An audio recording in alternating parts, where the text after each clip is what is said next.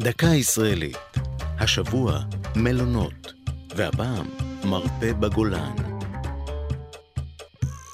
במבנה אחד בחמת גדר של המרגלות רמת הגולן התקיים במשך שנים ספורות שיתוף פעולה נדיר בין יהודים וערבים, מלון מרפא. ראשיתו בלבנוני העשיר סולימאן נדיף, שמשפחתו קיבלה זיכיון לשימוש בשטח השומם שכונה אל-חמה, סמוך למעיינות החמים במקום.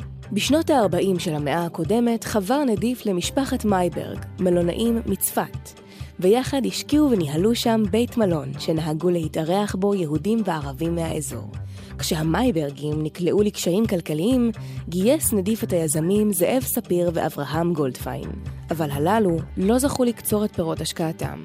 עם פרוץ מלחמת העצמאות נאלצה ישראל לנטוש את האזור. הסורים השתלטו עליו. משפחת נדיף שבה לנהל את המלון והתארחו בו שועי עולם ויועצים זרים לצבא סוריה.